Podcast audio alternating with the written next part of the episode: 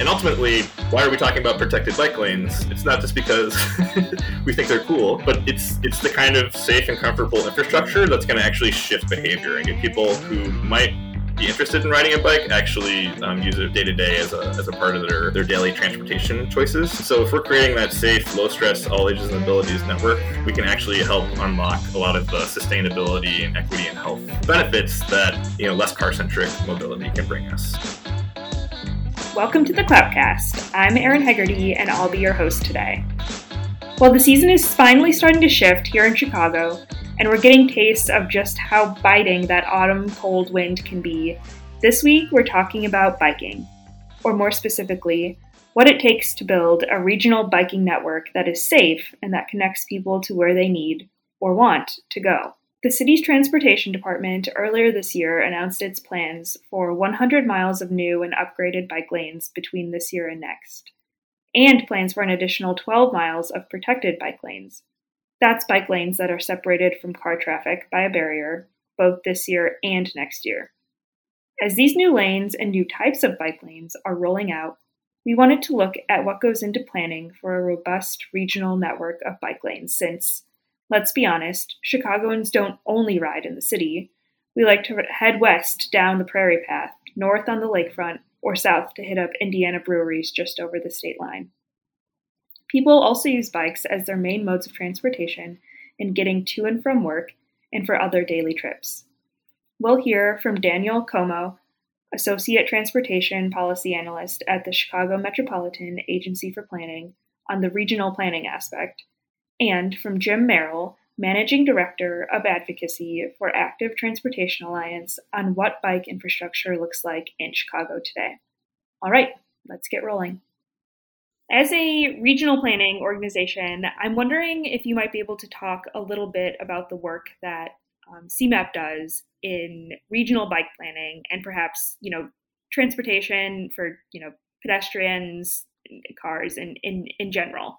Yeah, so CMAP is the Chicago Metropolitan Agency for Planning. We're the comprehensive long range planning agency for Northeastern Illinois. And so our, our primary uh, activities are that we work with our, our partner agencies to implement the long range uh, regional plan, which is ON TO 2050. And so a central component of, of that plan is related to transportation and, and, and you know, promoting modes like biking that are sustainable and provide for more options um, for the for the region's travelers. And so you know, one of the things that we do toward you know implementing the, the plan is that we help to guide the allocation of federal transportation funding, and so sometimes that's supporting you know bike infrastructure projects like the Navy Pier flyover, um, but it's also supporting systems like Divvy. Uh, you know, some funding that that came through CMAP helped to support the startup of Divvy in, in 2013. We also do some do work to plan for the you know the region's bicycle networks.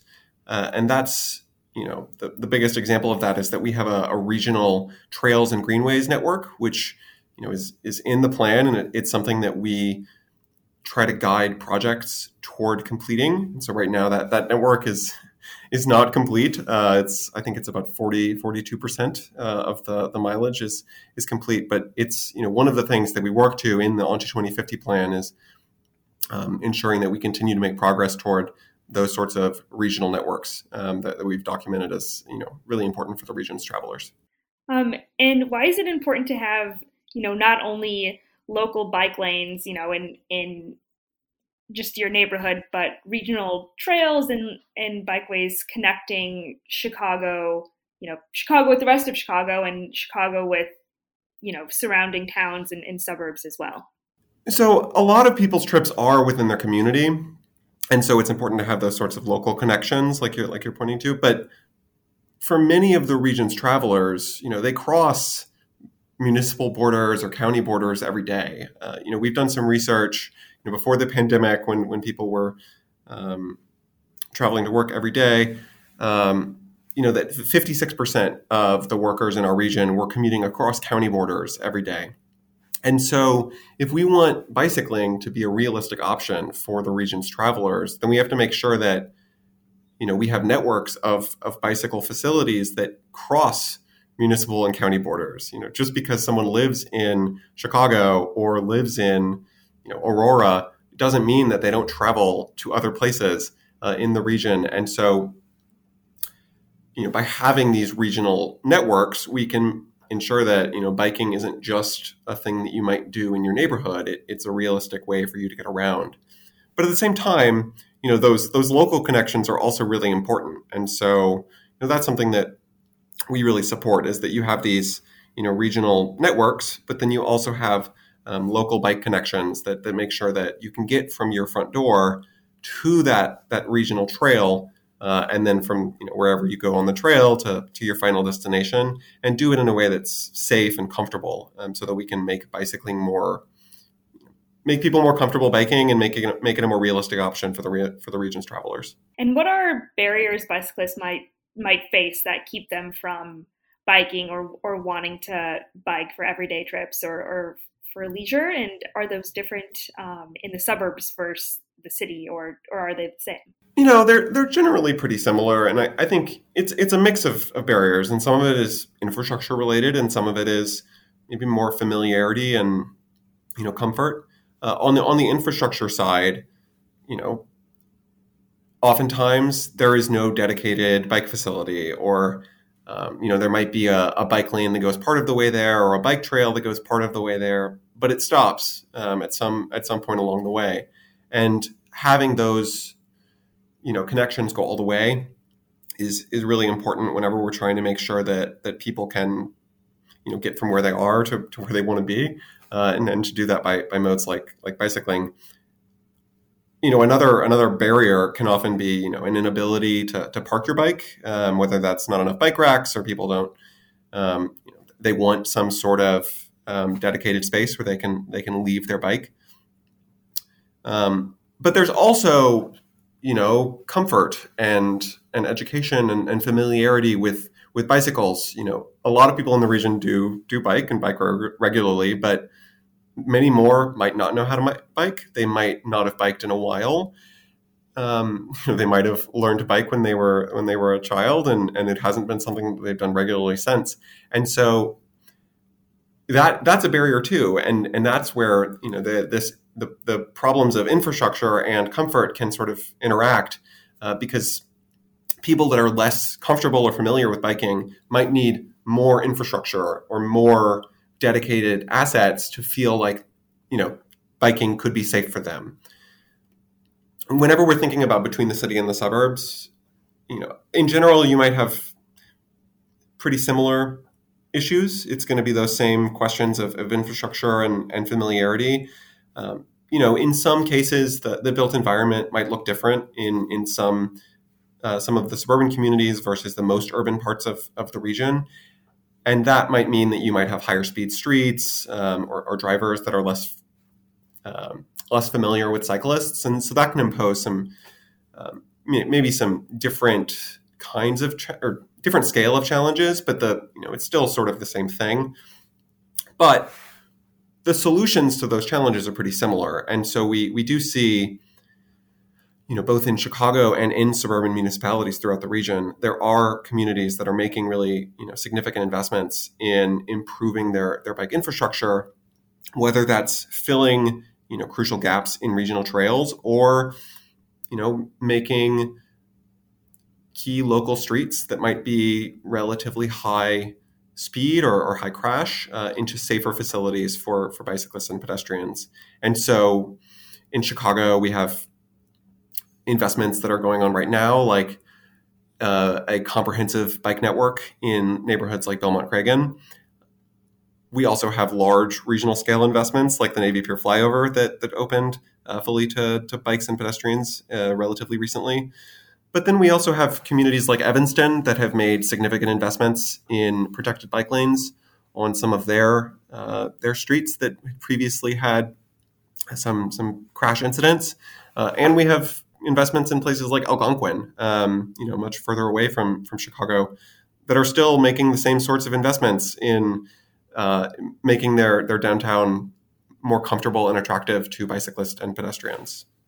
And is it only infrastructure that makes, um, you know, a a community bike friendly, or is it kind of what you touched on the familiarity of you know pedestrians and drivers or you know car operators and bicyclists with the bike network? Is is it an ed, is there an education component as well i guess I, there is and i think it's it's both and they can sort of feed on on each other.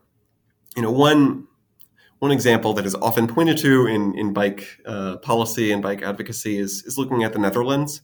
Uh, they they have a you know a well-known culture of, of bicycling and, and one thing that advocates there will will point out is that everyone is a bicyclist. And so they are all even when the bicyclists are driving cars they are familiar with you know the you know they've been there and so they, they understand. Um, and so that you know bike ridership has seen more interest lately especially with the, with the pandemic. And so that's something where you know as more people become more familiar with bicycling either because they've done it or they're just seeing more people on you know on the roads or on the on the paths bicycling you know that that is a way of just getting used to this you know both as an option that they could take advantage of and also just as a part of the transportation system that they need to you know make sure that they're paying attention to. And what what benefit i know you know i know the benefits that biking can bring to me it, it brings me joy but what benefits can um, being a bicycle friendly city or community bring um, bring to that city or community, especially when it comes to you know the environment and and the health of individuals and communities and economic growth. Yeah, so this is a, a common common question. Obviously, from an environmental perspective, bikes are, are very envi- environmentally sustainable. There's uh, no tailpipe emissions from a bicycle, and so you know that's that's very good from a you know reducing greenhouse gases perspective. It also you know is important to think about it, it, reduces the sorts of, of, air pollutants that can lower air quality, which um, you know can improve the health of, of neighboring communities. There's also been studies, you know, out of places like Portland, Oregon, that have found that investments in bicycle infrastructure can be, you know, really positive from a, an economic growth perspective. You know, it's important to remember just like car drivers, you know, bicyclists go to grocery stores and go to the neighborhood bookstore and are you know buying things there. Uh, and so if you can build infrastructure, you know, like bike lanes and bike parking to accommodate those individuals, you know, that's that's a way of enabling economic activity. Um, and you know, just like just like you said, you know, this is a mode that promotes you know, physical activity, uh, whether that's as part of you know you're going on a bike ride for exercise, or you're getting physical activity as part of your commute or your you know trip to school or, or um, to the grocery store providing the infrastructure and the you know the familiarity levels that allow for that you know is a, is a good way of promoting you know just overall physical health. How does how do bike share programs like Divvy um, you know improve accessibility or you know help someone who may be not not so committed to buy a bike um, get into biking as a mode of, of transportation? Yeah, so Divvy and bike share in the region in general have really grown quite substantially over the past decade. I mean, they, they emerged from from nothing um, to a to a mode that is quite recognizable to um, you know to people traveling, especially people who are, who are in the city of Chicago or in Evanston. And these programs are really, I mean, they've been quite popular. They're quite effective. Divvy this year has seen over 4 million rides, which is you know shattering previous ridership records. And that's with two months to go. And so we, we expect more, more rides um, between now and the end of the year. And these programs allow people to you know gain experience using a bike um, in a way that they might not do if they had to go out and buy their own personal bike, especially with the the shortages of personal bicycles that we've seen lots of news articles about with with the pandemic, as this has become such a, popular activity. And so, programs like Divvy, you know, allow people who might be less familiar or you know not as regular bike riders to get exposure to it as a transportation mode.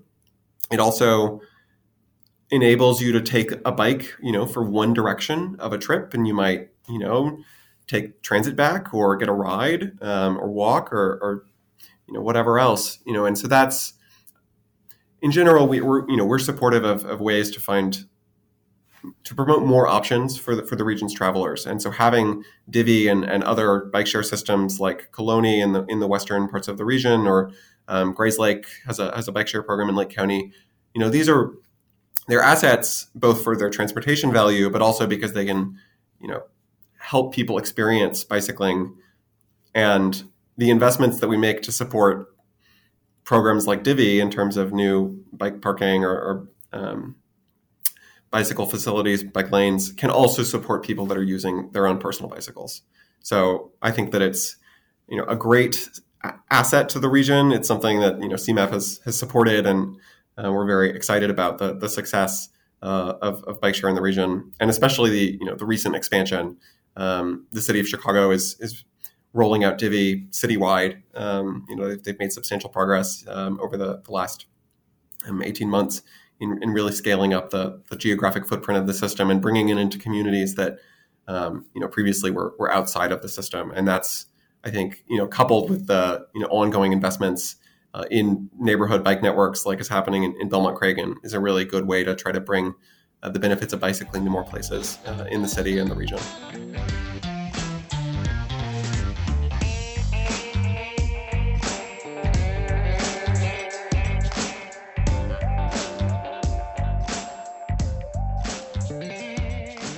My name is Jim Merrell. I'm the managing director of advocacy at Active Transportation Alliance. Um, I've been there for uh, over eight years now. Um, Active Trans, as we call ourselves, is a uh, walking, biking, public transit um, advocacy organization. So our mission is to promote walking, biking, and transit to create healthy, sustainable, and equitable communities.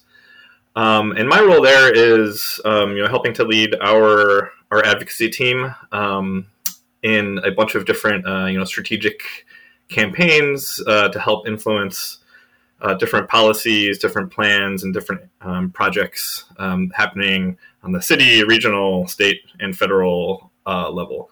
So we work um, across, you know, all levels of, of government to uh, to create you know the policy and planning conditions to help uh, make walking, biking, and, and, transit easier, more accessible, and, and more equitable. Yeah, and today we're uh, here to talk about bike lanes, and in particular, though, perhaps we could uh, you know talk about infrastructure that that might help with bike safety that isn't necessarily uh, you know a bike lane, but I guess my first question is, um, you know, CDOT, uh, the Chicago Department of Transportation, um, you know, earlier this year announced that it, it plans to add 50 miles of bike lanes this year and next year, um, you know, with a focus on the south and west sides. And officials have said that includes adding 12 miles of protected bike lanes this year and next year.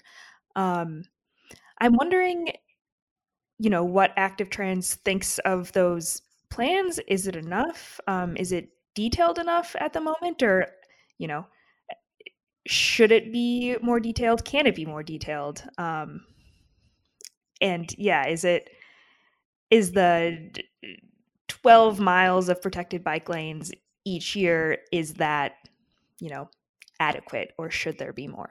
The, the you know the the recent announcement of the new um you know the new bike bike investments um is really exciting progress Absolutely, um, and in particular, um, as you mentioned, you know this uh, investment in uh, protected bike lanes. So when we say protected bike lanes, we're talking about any bike lane where there's some kind of physical separation between um, the bike lane and vehicle traffic. So in Chicago, that looks a few different ways. Um, you can see those um, plastic bollards or vertical delineators, as they're called, uh, which would I think would be a cool it could be a cool band name or maybe, maybe like an album. I don't know. Um, also, you know, sometimes the parking lane is moved out. Um, in addition to in addition to those plastic posts, you have park cars that create um, a buffer between um, people driving and people uh, using bicycles. And um, then you also have in a few places uh, actual concrete curbs. So th- these are actual um, curbs added to the to the roadway to create uh, an even more robust uh, separation. So, you know, when we talk about um, bike lanes and we talk about protected bike lanes, not all bike lanes are created equal. Um, so when you talk about, you know, the level of detail um, and the, the scale of the investment, um, it really is important um, to understand um, not only where uh, is the city planning on putting these miles, but what types of of facilities, as the, the planners would say, you know, what types of improvements are they actually going to make? Um, because you know unfortunately we've seen you know a lot of promises made around uh, protected bike lanes in particular, um, which we haven't seen met. Um, you know, starting back with the Emanuel administration, uh, we had going into into um, uh, Emanuel's time uh, a commitment to build 100 miles of protected bike lanes. Um, we saw about a quarter of those actually get built. Um, likewise, now Mayor Lightfoot, you know, made a similar commitment to have uh, you know 50 miles of protected bike lanes built. Um, we haven't seen you know a level of of investment that's gonna gonna meet that goal. Um, you know, that said, uh, though the, this the both the um, commitment to adding you know 12 new miles, which is going to be a 50% improvement over what we've already had, um, is a big is a big step forward for the city, um, and really importantly, having these dedicated local resources that the city has put together um, through its capital plan uh, is, is something that we've been calling for um, for a long time because it really enables the city to be a lot more flexible in in figuring out how and where they can use those dollars. Um, and what is? I mean, could you like rank the I guess safest type of protected bike lane, or why you know if it's if it's safer to have like a concrete barrier to protect a bike lane then why do we why do some places get the you know uh, vertical delineator bollard type things? Um because you know i've seen trucks like run over those uh, protections and that doesn't seem quite helpful. Um it's rare but yeah how, how from your perspective i guess how is it decided which type of um, protection goes into a protected bike lane. Yeah, I mean, I, I think um, like ideally, uh, right, the the more robust uh, car impermeable and truck impermeable infrastructure is good. Um, and I think it's it's worth saying too, like a lot of a lot of these concrete curb um, bike lanes are there's you know they're in place around the city, so not around the world. Um, so in terms of like you know access and snow removal and emergency vehicles, all these sometimes we hear about the you know the potential downsides of, of having this infrastructure, but they work you know around the world in all different kinds of settings. Um, but yeah, I think I think I think in terms of you know the ideal uh, the ideal level of protection um, is having either you know uh, what they call a grade separated, so being totally on a different level, um, you know between somewhere between the sidewalk and between um, between where cars travel, or having that you know vertical separation with a curb or, or another um, another permanent hard um, element like that.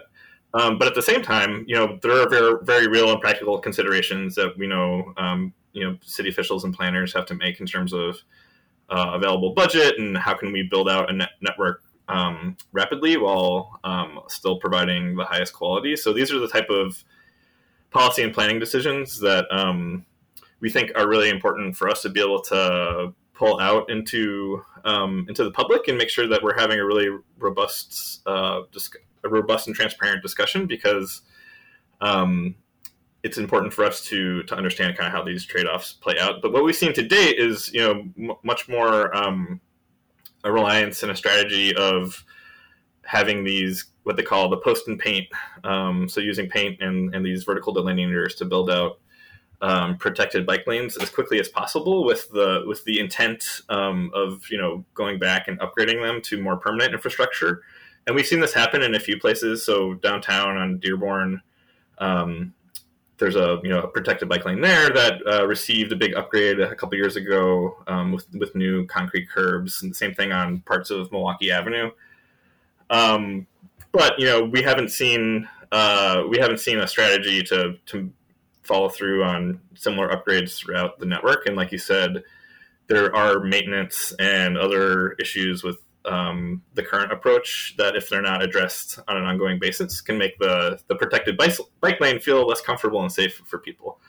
and ultimately, why are we talking about protected bike lanes? Um, it's not just because we think they're cool, uh, but it's it's the kind of safe and comfortable infrastructure that's going to actually shift behavior and get people who might be interested in riding a bike actually um, use it um, day to day as a as a part of their their daily transportation choices. Um, and so, if we're creating that safe, low stress, all ages and abilities network, um, we can actually help unlock a lot of the sustainability and equity and health benefits that you know less car centric mobility can can bring us. And I want to kind of go back. You mentioned that like obviously the the some of the protected bike lane infrastructure can get installed more quickly than say a you know permanent, I guess concrete barrier.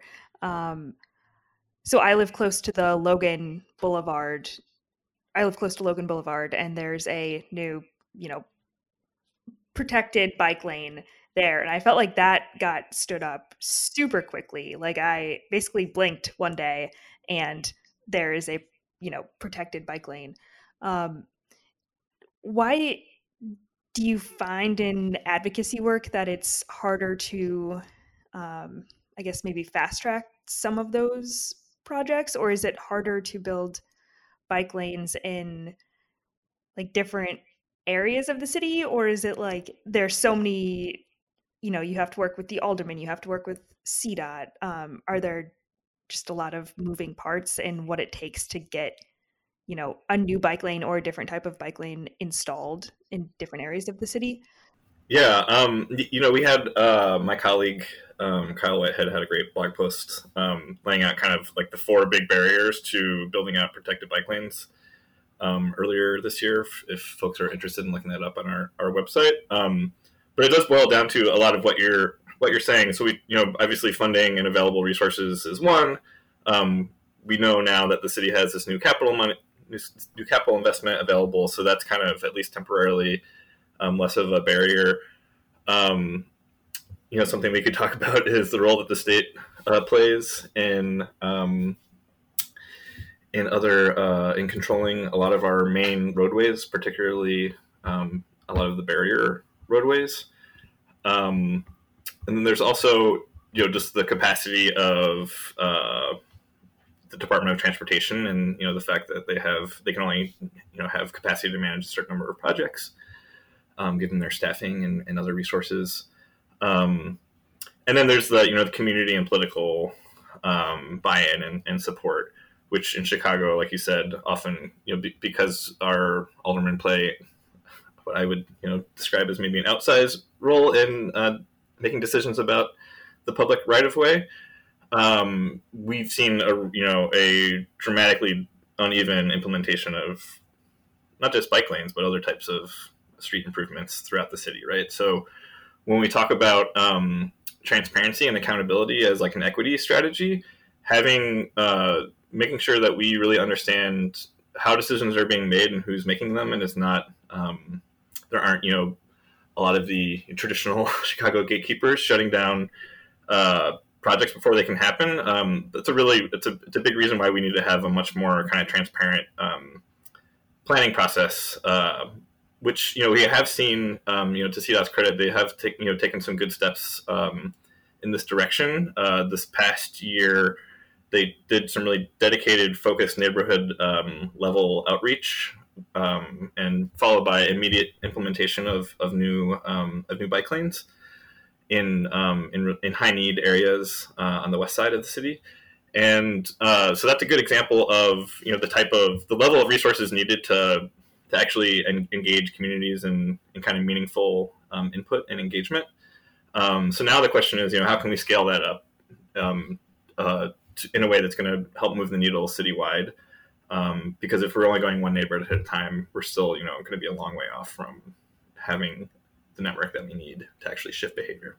Yeah, I know.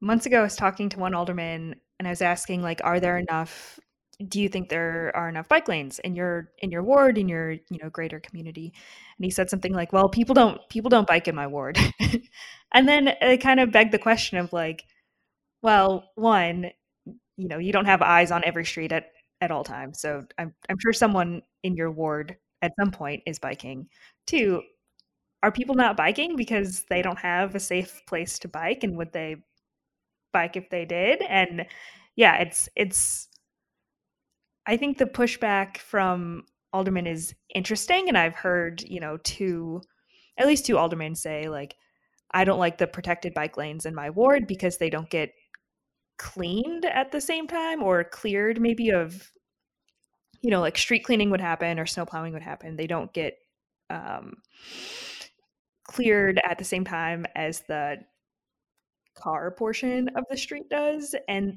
i mean i'm not like an engineer or anything but that just sounds like maybe the city needs more bike lane sweepers or they need to timed better or i don't know but like yeah it's it's certainly not an insurmountable problem right? Uh, and yeah and we've yeah we've heard this is uh and it's with any you know infrastructure it's just building it is one thing but then maintaining it and keeping it functional is, is an entirely different thing. And and when you're a more vulnerable roadway user like someone on a bike it's even more important um than when you're you know driving in a car uh and so um, you know unfortunately yeah we have we have seen um, places where snow removal and removing debris, Lake Street, um, the protected bike lane on Lake, Lake Street in the west side is kind of a, a notorious example of, of uh, a lot of debris and glass. The city does have equipment to sweep out those bike lanes, um, but despite you know this being a persistent issue that we've kind of brought up, um, kind of maintaining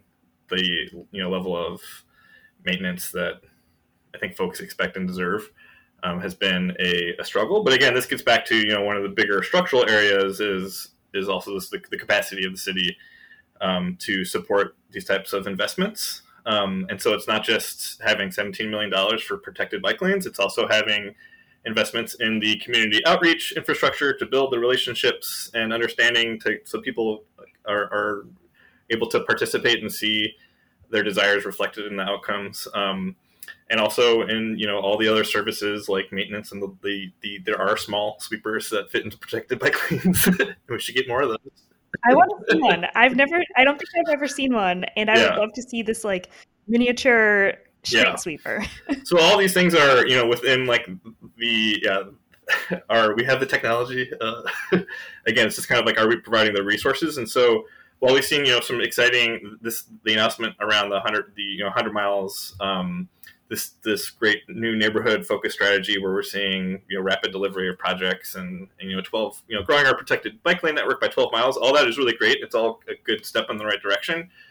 Um, but we really need to be seeing more if we're if we're going to be kind of moving the needle and and capturing particularly you know over this last 18 months and the way mobility has been wildly disrupted with the pandemic. Um, and you're seeing you know more and more people who are going to be wanting to use protected bike lanes because they're not just on their own bikes; they're also using the new, you know, e-divvies that are wildly popular. Um, Divvy had, had another record-setting year. We just we're going to have another two-year scooter pilot, right? They need a safe place to ride. Um, so more and more, we're seeing more demand kind of growing for alternative mobility, and I think we're seeing that kind of community and political support um, reflect that but at the end of the day, with 50 wards, you know, we had to have we had to have leadership and kind of a coherent citywide strategy. Um, otherwise, we're never going to be able to, to put a network together, which is what we have to we have to do. You know, we don't build our train our, our train lines or our bus routes um, ward by ward. that would be yeah, a mess, I'm sure. Um, you mentioned you talked a little bit about you know community input and transparency, and I know that was part of something that Active Trans was looking for. Um, you know, after the plans for the capital plan came out, um, and I know that you know the mayor has advisory councils on bikes and pedestrians, um, and those advisory committees to my knowledge, have still not met since the beginning of the pandemic. So, have you heard anything from, like, I guess CDOT or the mayor's administration about, um, you know, greater community involvement and how, I don't know, organizations like Active Trans might become more involved in um, implementing, you know, these new bike lanes. Yeah, yeah, and and I mean, you know, we I, we obviously have uh, we have plenty of opportunity to to weigh in. So I think it's really you know lifting up the the voices of folks who are most impacted by transportation inequity, you know, either being stuck in a car or not having access to a car and needing that to access a job or education. Um, and in Chicago, that's largely um, you know black and brown people on the south and south and, and west sides. Um, but yeah, we haven't, uh, you know, the, the mayor's bicycle advisory council or the pedestrian advisory council um, have not met, and I'm not sure if there's an official announcement, but I think we're, you know, seems to be moving on. uh, the, the, city did, uh, the Department of Transportation did put out a new strategic plan over the summer, which talks about a couple of things. I mentioned, you know, this neighborhood-based bike planning strategy, um, which involves, you know, establishing um, kind of a community advisory group um, to help inform the entire process and help provide input on uh, outreach strategy and actually connecting in more meaningful ways um, with people where they are. Um, so you know that's a great model, and I think something that you know it would be great to see um, you know res- more resources growing and additional skills and staff being brought to support that kind of work. Um, and the strategic plan also identified uh, also identified adding like a senior level staff person at the Department of Transportation, specifically focused on um, community engagement. Um, and so, you know, what does that mean in terms of other staffing or resources for the the agency? Um, I think it's to be seen because we haven't gotten an update on the, the status of that position yet. Um, but obviously, that's one thing that we're going to be watching closely um, to see, you know, who that person is and what type of impact they can have. Because what I, I, think what we what we've suggested and have seen, um, you know, some other cities, Minneapolis or Seattle, come to mind, um, is really having dedicated staff working on outreach, um, kind of longitudinally. So not project. Right now, it's very project oriented. So when the city is gonna is gonna do something in a neighborhood, um, you know, they'll go and talk to folks about it um, sometimes, if it's a big, big capital project with lots of dollars, um, there are you know consultants and workshops and other things that can happen. More often than not, it's smaller projects, right, where people don't don't even um, know that it's part of a, a longer term plan or whatever. So having having more dedicated staff and resources where we can be building more of an ongoing dialogue between um, folks who are making decisions and the folks who are actually living in the community is is kind of a, the model. So we haven't seen that yet. That's kind of our, our vision for you know where we would like to see the, the direction. But this um, identification of a new staff person is a big outcome, and then um, Active Transportation Alliance is a part of um, a coalition called the Transportation Equity Network, um, which is led by it's more than 40 different organizations, community based groups, um, more kind of regional civic groups like ours, um, academics, others, really working to try and bring racial equity into every transportation decision in the region. And so that group played a big part in informing the strategic plan. And so there's a lot in there that you know is really positive in terms of commitments to equity and transparency and community engagement. Um, and again, that was just released in uh, in the summer. So there was uh, a commitment from the city to um, work with the Transportation Equity Network and its stakeholders on continuing a dialogue around the implementation of that plan.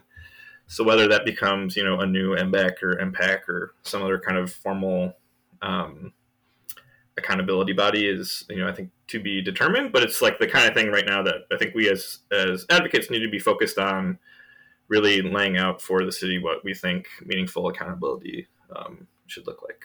Mm-hmm. And I guess uh, circling back to the um, the capital plan, and we've mentioned this number a few times, the 17 million that's dedicated to um, bike lanes.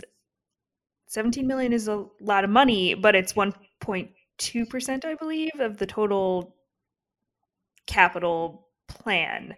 Um, what does that say, I guess, about the city's priorities? Should there be a greater portion of that dedicated to bikes? I mean, we're looking at this in a silo. So there's also money, right, for other non car um, initiatives. But should there be a greater priority, you know, we always hear budgets are moral documents. Uh, I've heard that like 50 times, surely, in the past few weeks. Um, so, what does that say, I guess, about um, the priorities? And, and is it growing? Is it moving in the right direction? Should there be more money dedicated to um, the specific mode of transportation? Yeah. So, um, yeah, I mean, absolutely, it's it's not enough, but it is more um, dedicated local dollars um, that we've had in a long time. A lot of the bike uh, improvements around the city is paid for um, largely through federal grants, which have um, also some local resources um, making up a smaller part of that. Things like menu money or or TIF. Um, so the city having its own kind of dedicated pot uh, to, to where it, it's really key to being able to implement a more equitable biking strategy because they're able to control how and where they're going to deploy those resources. Um, but yeah, you're right. It's absolutely. I mean, it's outrageous the the lack of um, the disparity between uh, our investment in um, in alternative modes and car oriented modes, even now in 2021, when, you know, right, right, we're starting this big climate summit um, this week, weekend in, in Glasgow. Uh, we're told we've got 10 years. This is the, the decade we have to make a difference. Um, and yet we still have, you know, the Jane Byrne interchange um, going on for another four years until we're done building that three quarter of a billion dollar boondoggle. Um, and there's there are similar, you know, highway um, investments programs still throughout the region, right, to the tune of billions of dollars. So yeah, it's kind of you know, it's it's we obviously have to make our make our make our case um, and be persuasive where we can be. But if you step back, it's hard not to get kind of a little indignant about um, you know complaints about how much we're investing in in, in biking, walking, or, or transit. Um, compared to you know the big picture stuff, you know. Hopefully, this is going to change. Um, a, a, you know, we're we're we're um, seeing more investment um, again from from we hope this commitment from this capital plan is something that we're going to be able to maintain into the future so we have ongoing dollars um, that would be you know a huge huge thing we've seen a similar move from the state of illinois where they now have a new $50 million in state uh, resources uh, dedicated every year for for bicycle and pedestrian infrastructure um, and then likewise right everything um, happening right now in dc uh, also includes you know potentially um, really transformational amounts of of resources for for walking, biking, and, and transit. And so I think putting the protected bike lane conversation in that broader context of you know how are we building a more resilient and adaptive city, um, given you know the the looming threat of, of climate change um, and the ongoing legacy of environmental racism in Chicago. Um, it's it's really important because it's it's like now we have to make the decisions right now, and we also have resources uh, kind of coming in at an unprecedented level. So it's an exciting time, uh, but we also have to really kind of be getting it right. This episode of the Cloudcast was produced by me, Erin Hegarty, and edited by Joel Ebert. We'll have another episode of the Cloudcast ready for your listening ears in two weeks. See you later.